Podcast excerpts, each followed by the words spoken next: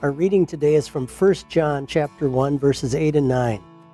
If we claim to be without sin, we deceive ourselves and the truth is not in us. If we confess our sins, God is faithful and just and will forgive us our sins and purify us from all unrighteousness.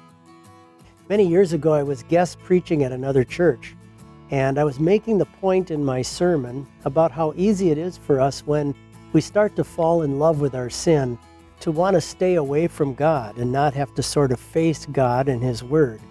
And I remember way in the back row of the church, there was a man sitting there who suddenly looked at me and started nodding and nodding and nodding over and over again and very much in agreement with me. And after the service, he came up to me and he said, That point that you made really struck home with me. He said, For quite a while, I fell into some deep sins and I did not want to go to church. I did not want to face God. That's an interesting thing about us. We see it in our first parents, Adam and Eve. As soon as they fall into sin, they try to run and hide in the bushes. We see it with Peter when he witnesses Jesus with the miracle of the great catch of fish. And he comes to Jesus and says, Get away from me, Lord. I'm a sinful man. When we realize our sinfulness and don't want to have to face God, sometimes our response is to think we need to put distance between us and God. Martin Luther had a very interesting illustration. He said, Whenever we sin, and we look at God, we think of God like a big, mean monster who's got a spear in his hand.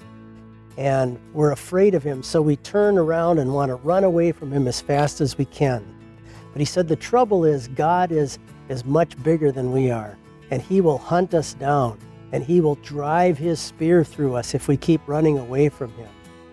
And then Luther said, what God tells us in his word is instead turn around and face him and run towards him and drop down before him and ask his forgiveness and seek his mercy. He says, Then God comes to us and drops the spear, and he kneels down next to us, and he embraces us with his love and forgiveness. That's quite a picture of how God would have us confess our sins to him, and as the, our text says, cleanse us from all unrighteousness. He will forgive us those sins. And we can see this in the life of Jesus too, with people that he dealt with, where they were sorry for their sins. And he would then approach them with such tenderness and with such grace. If we confess our sins, John says, God is faithful and just and will forgive us our sins and purify us from all unrighteousness.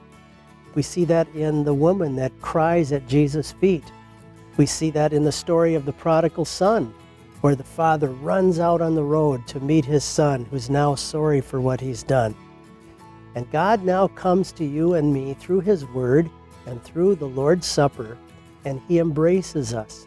And he tells us of his mercy and his forgiveness and his compassion.